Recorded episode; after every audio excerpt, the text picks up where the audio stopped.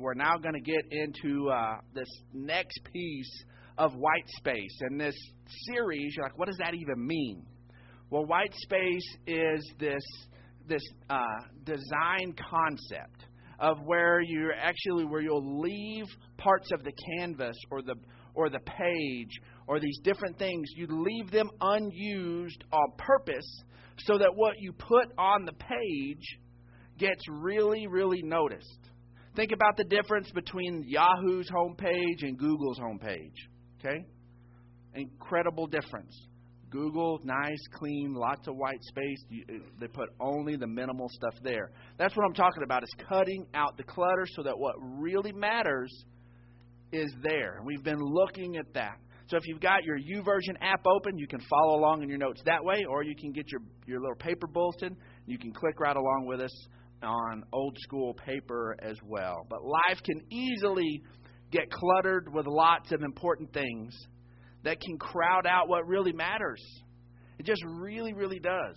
I've I've heard it said by by many people that one of the things, one of the tricks that the enemy uses on believers is to just get us busy.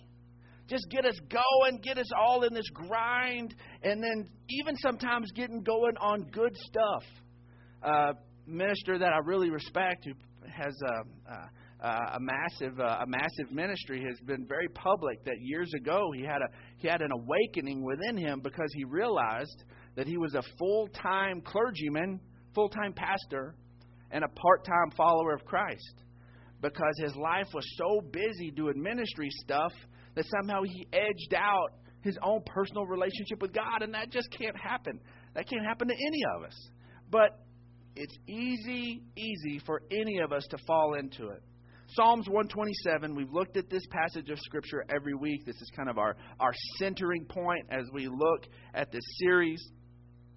And I, I think it, it's, it's good for us to be reminded of this that unless the Lord builds the house, it's builders' labor in vain. I've said it every week. It's not that nobody's building,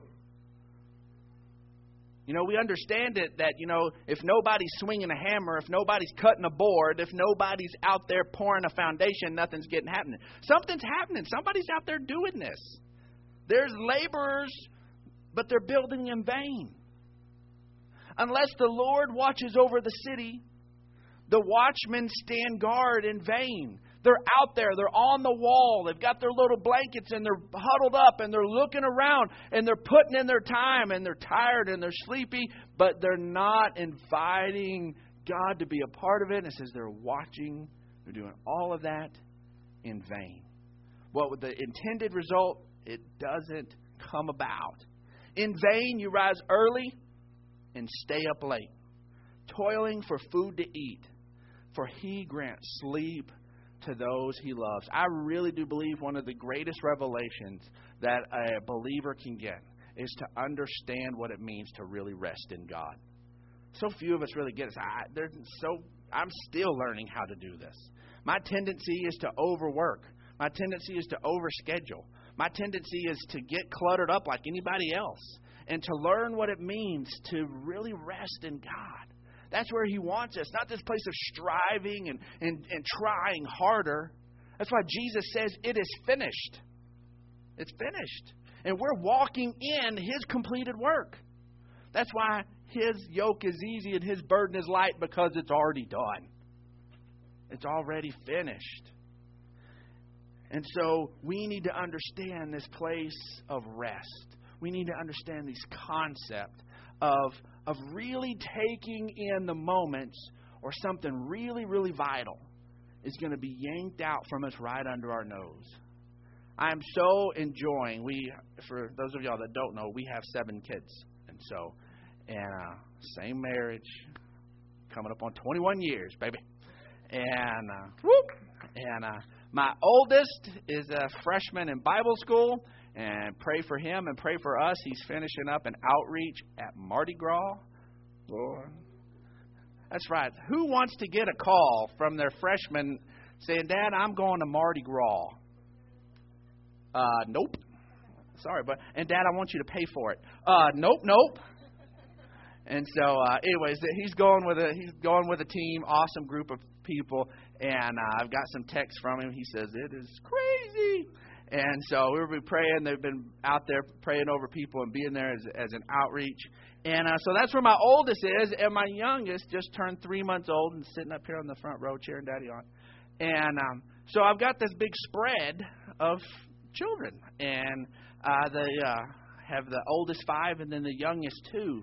And one of the things that I found in being a new dad all over again, but this time with some experience under my belt, is that I am enjoying my two little daughters' infancy way more than I ever enjoyed. Oh yeah, it's true, little one. She's she's hooting and hollering now, and uh, I'm enjoying their infancy so much more than I did my older ones. I just didn't savor it. I was sitting there, a young dad. There was nothing mean. I did. I enjoyed my babies. I enjoyed them being on the scene. But I got wrapped up in the next step. Keenan gets here. I'm excited. Whoop, whoop. I'm hollering in the OR. In fact, we met a nurse that remembered me 19 years later. She said, Brandon Clark, I was there when his first son was born. The doctor had to tell him to shut up. I was like, that's me. I was that guy. I was yelling and hollering and jumping up and down because my boy was here. I was excited about being a dad, but I got wrapped up in the next step and I couldn't wait till he could crawl. And then I couldn't wait till he could walk. I couldn't wait till he could climb. And I couldn't wait till he could do the next thing and go hunting and all of those different pieces. And as he was in these other little moments, we kind of get it off the checklist and get ready for the next one. And I didn't enjoy it. And these moments that were designed for me to savor as a father, I punched them off the checklist and I didn't take them into the fullness of what they, God meant for me to have that in. The joy that was wrapped up in it. Now, my two little ones, all of a sudden they wake up in the middle of the night or early in the morning. I'm much more patient with a 7 o'clock in the morning feeding, aren't I, dear? I'm much more patient.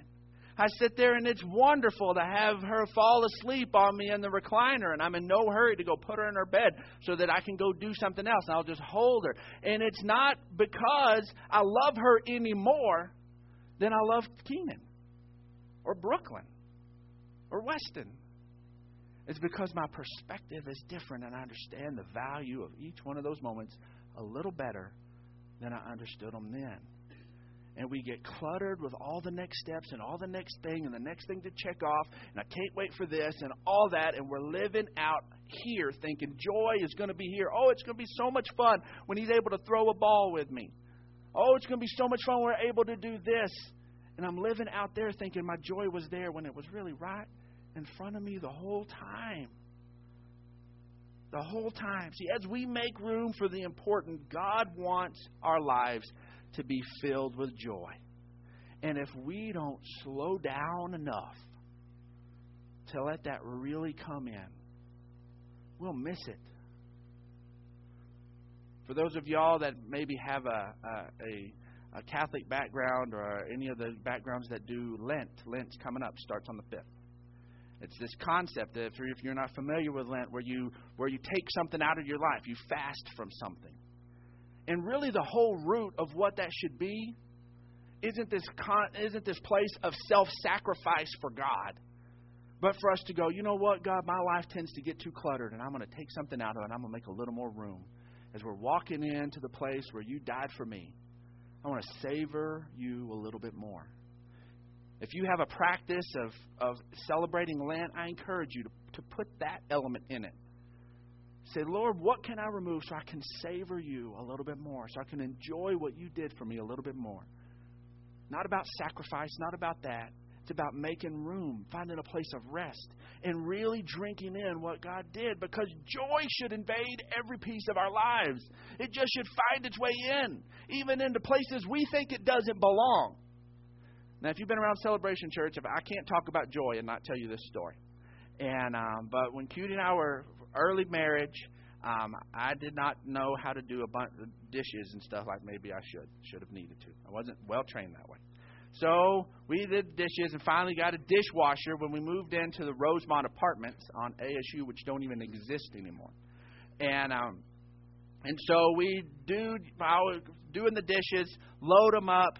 It's my turn to do it. I load everything up, go to get the cascade. No cascade. Uh, all right. So we got to clean dishes. I look over at the sink. There's a bottle of joy on the sink. You know, they have the liquid cascade. You have the liquid joy. No problem. Big old squeeze. Fill the little deal all the way up. Close it. Cutie always likes to give a little extra cascade. So I put a little put a little extra in there. Shut it. Start it. We go run errands. We go home. Keenan is real little. He's still crawling around. We come home and our kitchen is a winter wonderland. I don't know if you've ever tried that, but there's a big difference in the soaps because this one in the machine doesn't have suds, doesn't make all the cool bubbles. And man, there were bubbles coming all out of all the gaps. There were all the little buttons around the little thing, the old school thing that had the little mechanical buttons. There were bubbles coming out of that. There were bubbles. You open up, you couldn't see dishes. It was just bubbles. It was just a wall of bubbles.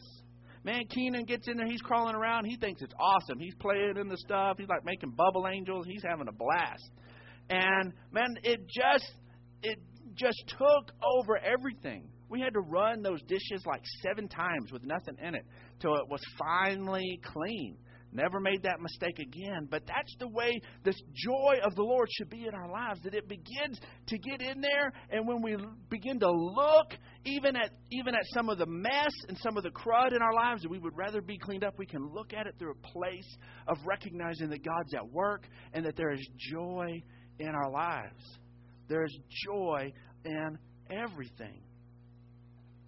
See, Romans 15:13 says, "May the God of hope fill you with all joy and peace as you trust in Him. It's as we trust. The joy comes as we trust. We go, God, fill me with joy, and then I'll trust you. It's like, oh man, life's easy. I have no cares. Yeah, God, I trust you. I'm so full of joy. I'm so relaxed. I'm so cool. Yeah, whatever, God. Hmm, sure. No our place of peace, our place of rest, our place for that follows our place of trust. Trust leads it. Our relationship with God is built on trust. We start it by coming to Christ and saying, you know what? I need a Savior. You are Him, and I trust you for my life. I trust you for my eternity. And it and then joy comes on the other side of that. It's as you trust in Him, so that you may overflow, overflow with hope by the power of the Holy Spirit. So all of a sudden, it just gets into every nook and cranny and it begins to take over our lives. It begins to fill it. See, joy is a fruit of the Spirit, which comes from what God is doing in us, not from what is happening around us. We tend to think that we want that if things would just go a little bit better around us, then I could have some joy in my life. But it's not the way. Joy comes from the inside, it's not granted from the outside. That's not the way it rolls. Romans 14, 17 says, For the kingdom of God is not of manner of eating and drinking. Those are representatives of the things we need every day that, that we gather on the outside and we shove in. That they provide life and they're needful. There's nothing wrong with eating and drinking. But the kingdom of God is not about gathering up quality little tasty things and adding them to us. That's not what the kingdom of God is about. The kingdom of God is about righteousness, which is provided in Christ, peace, which we have in Him, and joy in the Holy Spirit. That's what the kingdom of God is about. That's what this is. Acts 13:52 says the disciples were filled with joy and with the Holy Spirit. Those go together over and over and over again. See, when we try to fill the space in our lives with things that can never give us joy, we actually crowd out the true source of joy God. We actually crowd it out. We think that this is what it's going to be, but really it's something else. Because it's just counterintuitive. We just don't get it. We, have, we need a new way to view life. I've shared with y'all before that I'm I'm not an athlete by any means. I'm not fast. I'm not coordinated. Any of that fun stuff. And um, and so I decided that I wanted to do something athletic. And so I was going to do this race. I was going to do this duathlon where you where you run and then you get on your bike and you ride and you run. And at this point, I hadn't even run a mile in forever. And so it was a three mile run, an 18 mile bike, and a three mile run. So obviously, I was going to have to get in shape for it. So I began to run, and the first time I run a mile, and I'm just sucking wind, and it's just, ugh, I, I just can't imagine doing this. And as I went, I got better and better and better, and finally, I'm going on my first three mile run. And uh, my oldest son was on his bike, and I said, "Hey, you want to ride with me? You just ride beside me as I run, and you just keep me keep me company." So he's I'm running, he's riding beside me, and so we're getting about halfway through it. He said, "Dad, why are you know why are you doing this?" I'm like, "Son, I'm going to do a race." And uh, Keenan's about 10 or 11 years old at that time, and he's like, "Awesome, Dad! Are you going to win?" Mm, no, no, son, I, I, I am not going to win. That just threw him for a loop. He was like, he started trying to encourage me. You know, build me up, be a little bit of cheerleader. Dad, you know, you can you can do it. You can win. Don't think like that. You know, trying to get me to think happy thoughts and positive things. And Dad, you don't say that. You can win. Like, son, no, I'm telling you, I am not going to win. It's just not going to happen. I'm not going out there to win. And as a as a kid, he just couldn't wrap his mind around not winning. So we bike a little bit longer, and or he bikes and I'm running, and then he says, "Dad, at least just just don't come in last place." I said, "Son, I am probably going to come in last place. It's uh, more than likely that's what's going to happen, and I'm cool with it. I want to finish it. That my win, because right now I can't even do it." So the fact that I would do it is my win, and he couldn't wrap his mind around that. Dad, you're going to train to come in last? Yes. It sounds dumb when you say it that way, son, but yes, that's what I'm going to do.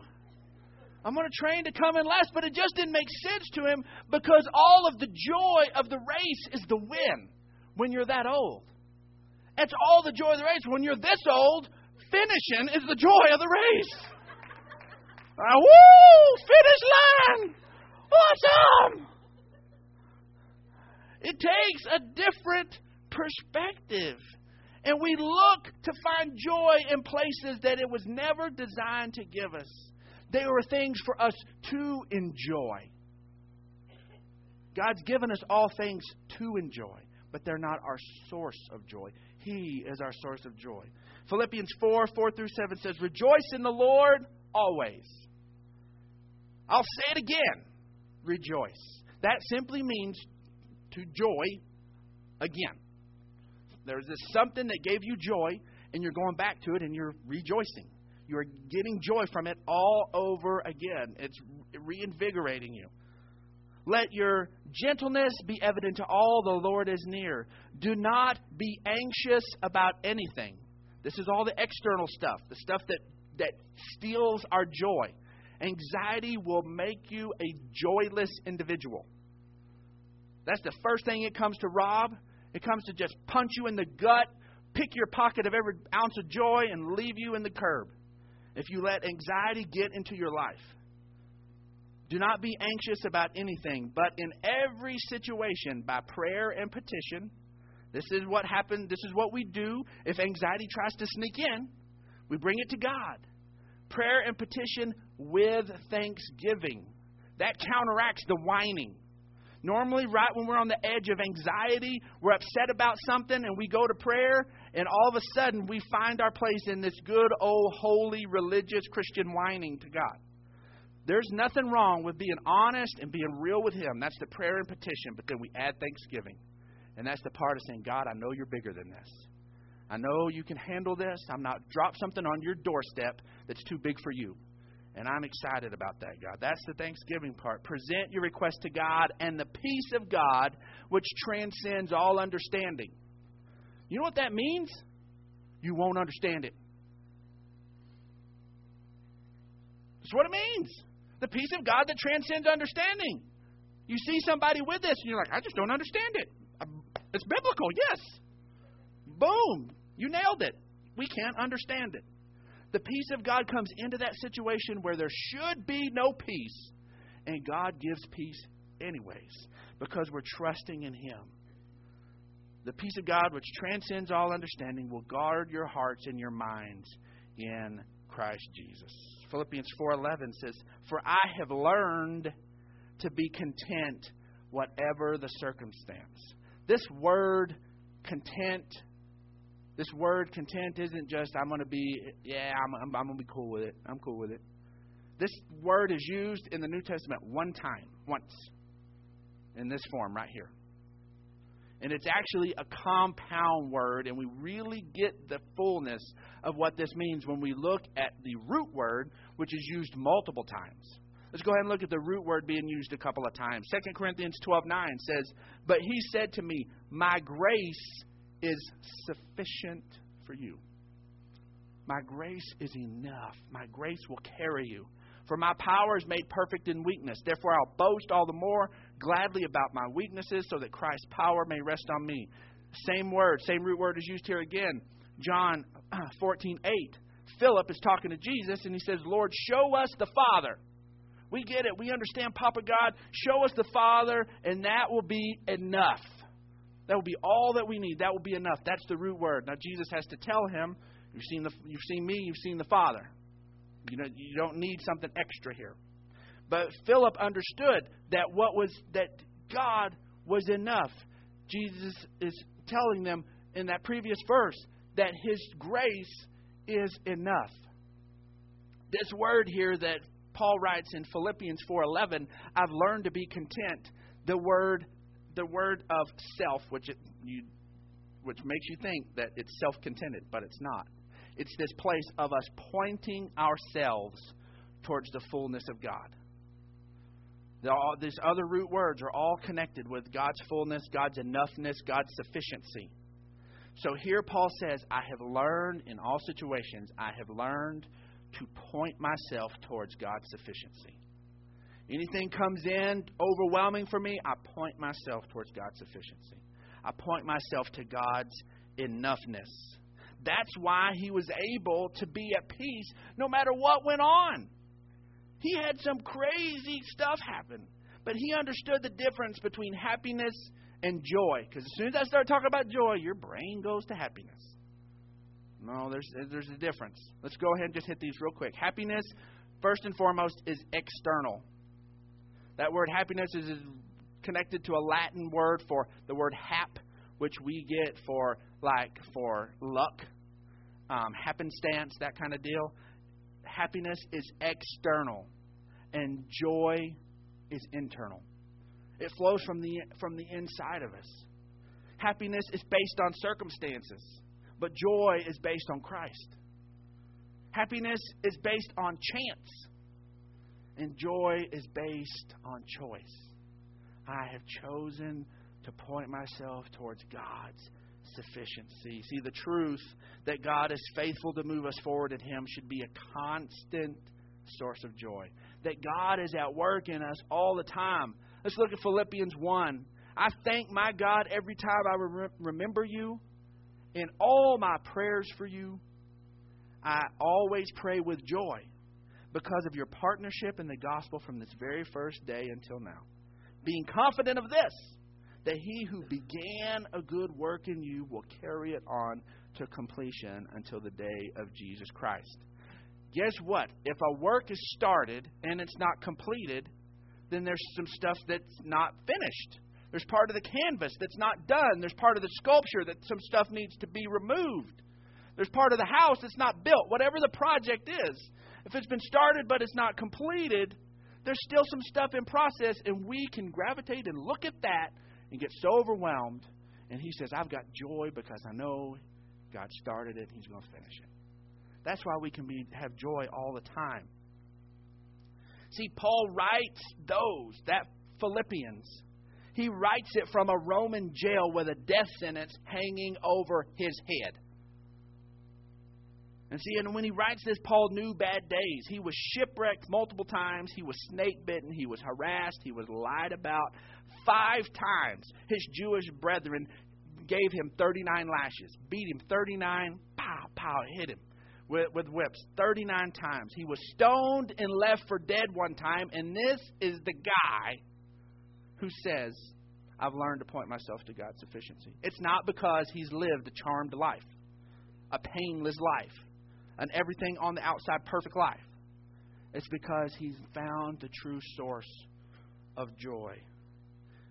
And because of that, Paul knew, knowing the difference between happiness and joy, he was able to celebrate each and every win that God brought. Later on in Philippians 1, we pick up in verse 12, and it says, Now I want you to know, brothers, that what has happened to me, he's in jail, he's been put through the ringer, it's been ugly. He could whine. If any of us could whine, he could whine. But what has happened to me has really served to advance the gospel. As a result, it has become clear through the whole palace guard. These people that he could consider enemies. Why would he even care about the palace guard? They're keeping him locked up. But he's excited about what's happening with the palace guard. It's clear throughout the whole palace guard to everyone else that I am in chains for Christ. Because of my chains, most of the brothers in the Lord have been encouraged to speak the word of God more courageously and more fearlessly. He's sitting there enjoying what God is doing, even through the ugly and the pain and the suffering in his own life. He sees God at work. The beautiful thing about our God is the enemy cannot play a card that God's grace can't trump. He just can't. The enemy can't play a card. And there's not a big enough one that God's grace doesn't trump. That's why we can trust Him. That's why we can put our whole lives in His hands. That's why we can live this life of faith and allow joy to really flow out of our lives. See, the truth is, as we seek to truly know God and trust Him our entire lives, they become aligned around those things that matter most. We so want everything in our life to flow perfectly. We live in a fallen world and things just don't always fall perfectly. But we can fall before our Savior. We can put all of that there in His hands. We can trust Him. We can know of His goodness we can all have peace that's not made up but really granted to us that goes beyond anything we can understand and we can have joy in life regardless of what's going on around us. That's what he wants for us. But we've got to give him room. Just give him some room.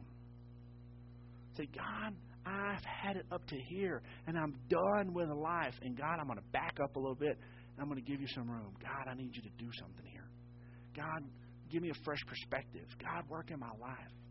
Just give him a little space. Give him a little white space. Let him work in your life. I've seen it over and over again. But this begins with us recognizing who God is and trusting Him with that first step and saying, you know what? I need a Savior, and Jesus is Him. If we could just bow our heads, I want to create a quiet moment for anyone who needs to do that. If you're here this morning and you say, Brandon, you know, I, I've I've never made a decision to trust Jesus for my future, for heaven. I've never understood that He loved me that much, and I always thought that if I wanted to make heaven my home and God my Father, I had to do all this big pile of stuff, and and I recognize that I just need to believe in Him and embrace what He's done, and let Him let Him work in my life from this point forward. If that's you this morning, I want you to just lift your hand up and we want to pray with you.